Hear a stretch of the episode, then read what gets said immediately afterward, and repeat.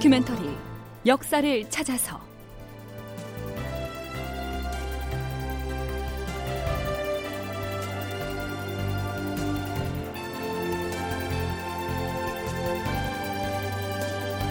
제 765편 누가 나를 따라 요동으로 가겠는가? 극본 이상락 연출 최홍준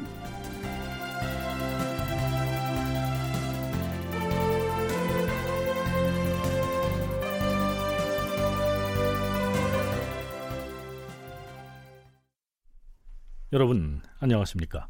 역사를 찾아서의 김석환입니다. 선조가 평양성을 떠나서 또다시 몽진 행차에 나서는 과정에서 파천을 가장 적극적으로 고집한 사람은 송강정철이었고 마지막까지 반대 의견을 피력했던 인물은 좌의정 윤두수와 서해 유성룡이었습니다. 특이한 점은요.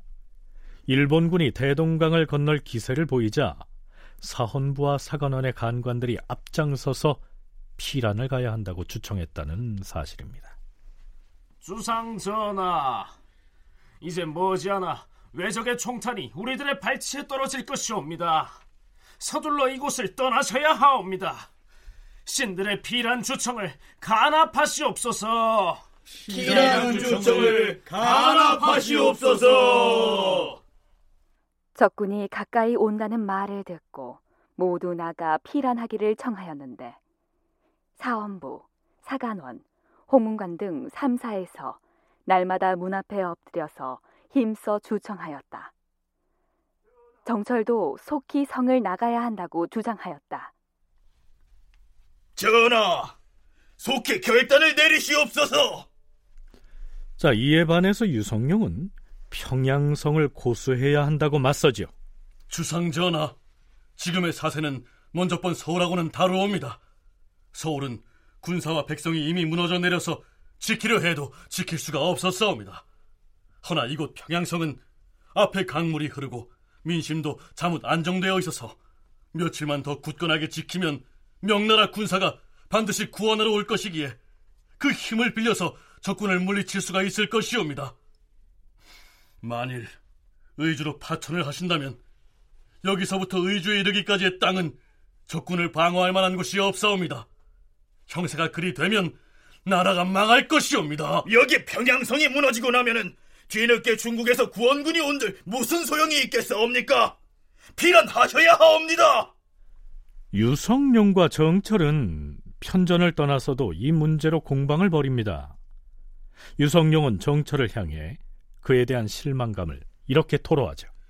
내가 평시에 생각하기를 공은 의기가 강기하여서 어떤 어려운 일도 피하지 않고 맞서 이겨낼 줄 알았더니 오늘날에 와서 공의 의논이 이루어질 줄은 생각지도 못했소이다. 그런데다 좌의정 윤두수가 옛 중국의 고사를 인용해 가면서 이렇게 말합니다. 옛날 남송 말기에 충신 문천상이 이런 시를 쓴 바 있어. 아욕차검 차명신이라. 누가 뭐래도 나는 피란을 가야 한다는 생각입니다. 징비록에는 화가 난 정철이 소매를 뿌리치고 나가버렸다. 이렇게 기록되어 있습니다. 앞에서요, 윤두수가 인용한 아욕 차검 참영신이라고 하는 시구는 간사하고 아첨 잘하는 신하의 목을 내가 칼로 베고 싶다. 이런 뜻입니다. 한시라도 빨리 평양을 떠나 의주 쪽으로 파천하고 싶은 선조에게 정철이 아첨을 하고 있다. 이렇게 비꼰 셈이니까요. 정철도 화가 났겠죠.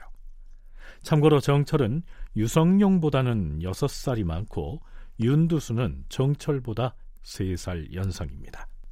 어찌됐든 이제 평양을 떠나는 것이 기정사실로 굳어집니다.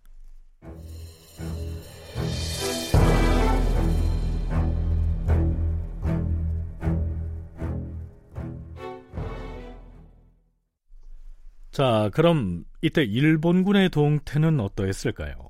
선조실록의 기사 한 토막을 소개하지요.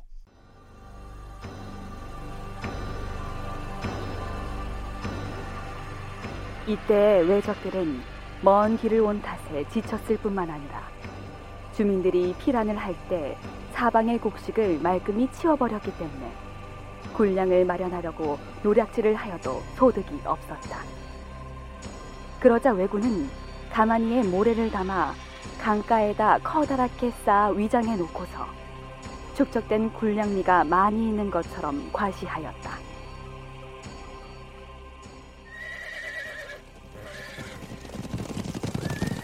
또한 강가에서 말을 타고 달리기도 하고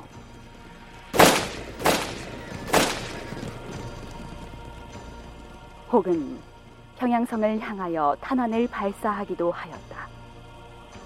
그런가 하면 그들은 대동강가에 글을 크게 써서 걸어 놓았는데 강화를 하자고 요청하는 것이었다. 자, 이러한 상황에서 선조는 예전에 영흥 부사를 지낸 바 있는 이희득을 불러 이렇게 말합니다. 이희득 그대를 북도 순검사로 임명한다. 지금 곧 병조 좌랑 김 의원을 종사관으로 데리고 북도를 향하여 출발하라.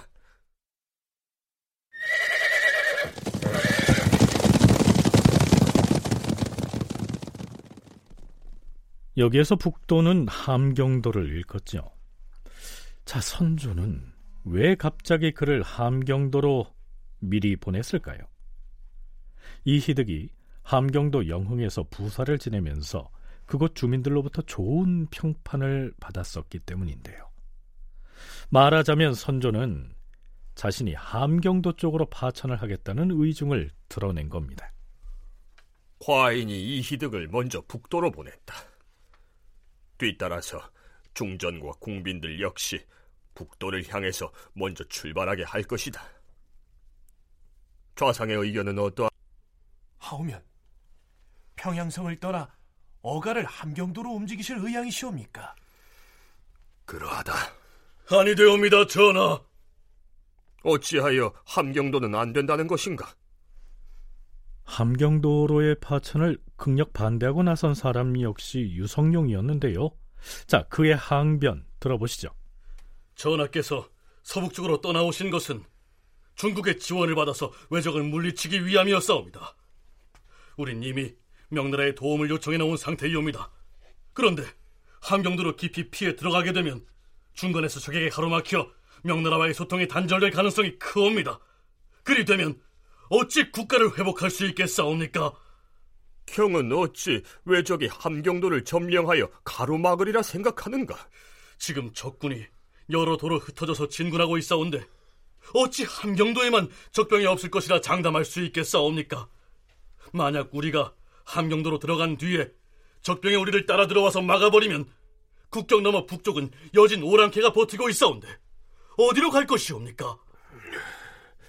지금 조정 신료들 중 경을 포함한 몇 사람만을 제외하고는 모두 북도로 가기를 원하고 있는데 왜 그러는지 정녕 모르시겠사옵니까? 조정 신료들의 가족이 대부분 이미 함경도로 피란을 가 있기 때문에 너도 나도 북도로 가는 것이 옳다고 하는 것이옵니다.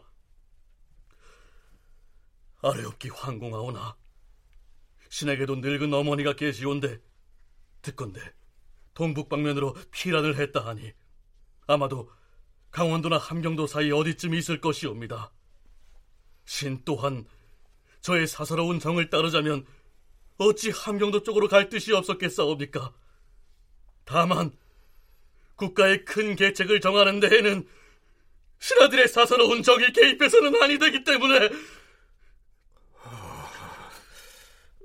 경의 어머니가 어느 곳에 계시는지 정확히 모른다 하였는가? 이 모두가 과인의 탓이로다. 그런데 유성룡이 물러난 뒤에 호조 판서를 지낸 한준이 단독으로 임금을 아련하여 북도로 가는 것이 옳다고 주청하였고 홍문관 부제약 심충겸이 사원부와 사관원의 간원들을 거느리고 날마다 세 번씩 북도로 피할 것을 주청하여 드디어 의논이 결정되었다. 드디어 임진년 6월 10일 선조는 중전인 의인왕후를 포함한 궁녀들과 여러 궁속들에게 함흥으로 미리 떠나도록 명합니다. 먼저 가 있으면 뒤따라가겠다는 것이었죠. 그런데 중전의 피란 행차를 보고 평양의 군민들이 몰려와 난을 일으킵니다. 여기에서 군민은 지역의 군인들과 일반 백성들이죠.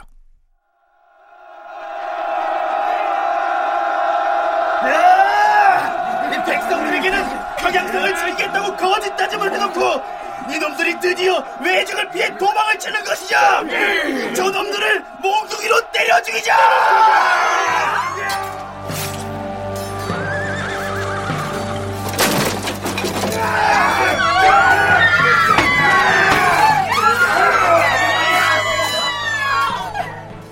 평양 군민들이 난을 일으켜 몽둥이로 궁궐의 여자종을 쳐서 말 아래로 떨어뜨렸으며 호조 판서 홍여수는 길에서 난민에게 몽둥이로 얻어맞아 등을 다쳐서 부축을 받고 돌아왔다.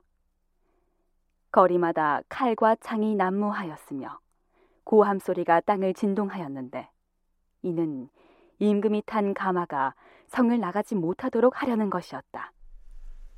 난병들이 일으킨 이 소란은 관찰사 송원신이 휘하의 군관들을 시켜서 난을 주동한 사람 두어 명의 목을 베어서 머리를 매단 뒤에야 진정이 됩니다.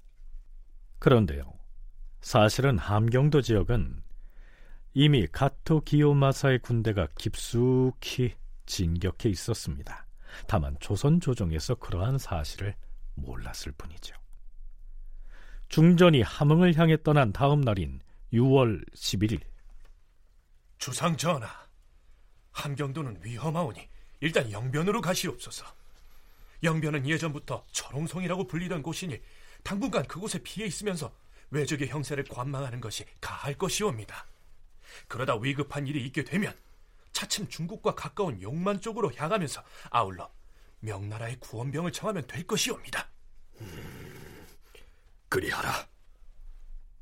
드디어 1차적인 피란 목적지가 영변으로 정해집니다. 영변은 평안북도의 남동부에 위치한 지금의 영변군이지요. 임진왜란 당시에는 영변부였고요. 뭐 소월의 시에 나오는 영변약산 진달래꽃 바로 그 영변입니다. 물론 지금은 북한의 핵시설이 있어서 뉴스에 자주 등장하는 바로 그 영변이기도 합니다. 자, 드디어 선조도 어가에 올라 평양을 떠납니다. 물론 평양성을 빠져나가는 행로가 순탄치는 않았지요. 서강대 계승범 교수의 얘기입니다. 선조가 사수한다고 말을 했어요. 말을 해놓고 몰래 문을 빠져나가다가 백성들한테 들켜가지고 백성들이 어가를 막 걸어봤습니다. 그러니까 금부도사가 나가서 몇 명을 그 자리에서 칼로 베어버려요. 그리고 황망하게 도망갑니다. 그걸 평양 부민들이 다 봤죠. 백성들이. 그러면 어, 국왕이 저렇게 막 백성까지 잡아 죽이면서 도망치네? 어, 내가 평양성을 왜 지켜? 다 도망가는 거죠. 그러니까 천혜의 요소에 가까운 평양성마저도 거의 무혈로 일본군에게 빼앗겼다는 것은 정말 입이 100개라도 할 말이 없는 거고 그러니까 평양성을 뺏긴 건 정말 이거는 문제가 심각한 것이죠. 임금이 평양을 떠나 영변부로 향하였다. 윤두수, 김명원, 이원익은 머물러 평양을 지키기로 하였고 최응원, 유홍, 정철 등의 대신들은 임금을 수행했다. 그리고 유성룡은 중국 관원을 접대하는 일로 평양에 그대로 머물렀다.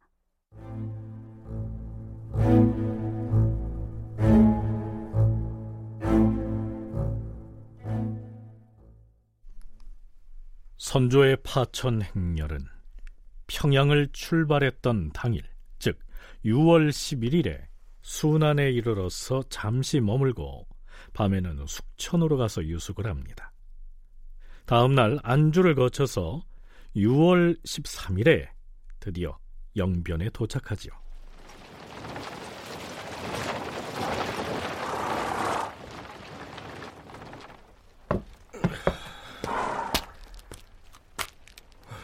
이곳이 명색이 영변부인데 어찌하여 아전도 백성들도 그림자도 보이지 않는 것인가?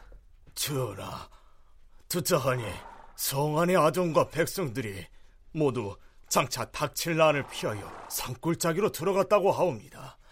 이곳 관할을 지키는 관인들이 대여섯 명은 남아있다고 하니 불러오겠사옵니다. 자, 그런데요. 이곳 영변에서 선조는 특별한 교지를 내립니다. 세자인 광해군에게 분조를 하겠다 선언한 것이죠. 분조란 글자 그대로 조정을 둘로 나눈다 이런 뜻입니다. 즉 세자인 광해군에게 왕을 대신해서 이 나라를 다스리도록 하겠다는 의미죠. 선문대 방기철 교수는 선조는 이미 평양을 떠날 때부터 분조를 생각하고 있었다고 분석합니다. 저는 평양 떠날 때 이미 의주 가서 이제 여차하면 넘어가려고 했다라고 생각하는데 6월 13일 날 이제 영변에서 이제 그 국사를 세자에게 그 일임한다라는 얘기를 하고 분조를 형성하잖아요. 분조를 형성한다는 자체가 내가 명으로 가더라도 네가 남아서 이 조정을 이끌라는 얘기예요. 그렇잖아요. 그러니까 그래서 선조가 이미 망명을 거의 어, 기정 사실을 하기 위해서 분조를 형성했다라고 보는데 또 하나 재밌는 거는 뭐냐면 그 이후에도 이 전쟁과 관련된 여러 가지 군난 수습을 그 광해군한테 일임하는 듯한 모습을 좀 보이는 건 맞아요. 왜냐하면 그 평양성을 탈환한 다음에 평양성을 탈환했으니까 전세가 역전되기 시작했잖아요. 일본군이 이렇게 후퇴하고 그랬잖아요. 그래서 신하들이 이제 분조를 없애야 된다. 다시 조정을 하나로 합쳐야 된다고 얘기를 하는데 선조가 받아들이지 않아요. 평양성 탈환 이후의 일이야 뭐 나중에 살펴보기로 하겠는데요. 이때에 선조가 분조를 천명한 데에는 여차하면 자신은 명나라로 넘어가서 내부하겠다는 계산이 깔려 있었다. 이러한 얘기입니다. 자, 그럼 신료들은 분조를 어떻게 받아들이고 있었을까요? 명나라로 건너가 황제께 내부를 청하겠다. 세자는 당연히 여기 남아서 과인의 명을 받아 종묘사직을 받들고 나라를 다스리게 될 것이다. 그런데 누가 나를 따라서 요동으로 건너가겠는가? 신 이항복이 아래옵니다. 신은 부모가 이미 돌아가셨으며 나이도 젊고 병이 없으니 죽기를 각오하고 전하를 따르겠사옵니다. 음, 평판은 과인을 따르겠다고 했다. 또 누구 없는가?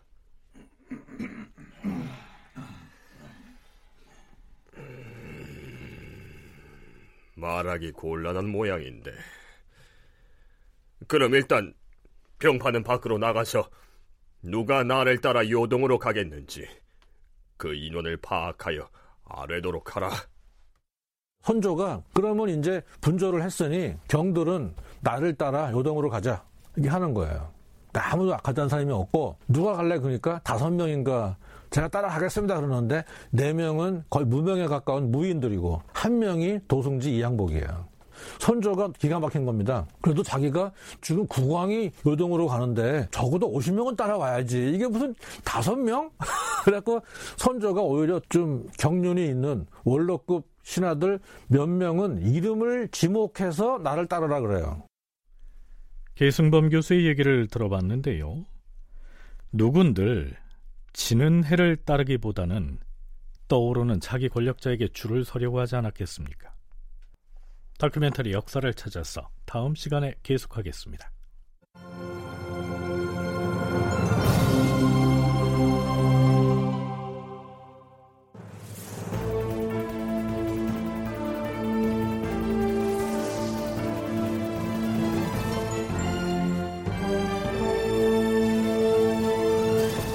다큐멘터리 역사를 찾아서 제 765편 누가 나를 따라 요동으로 가겠는가 이상락극본 최홍준 연출로 보내드렸습니다.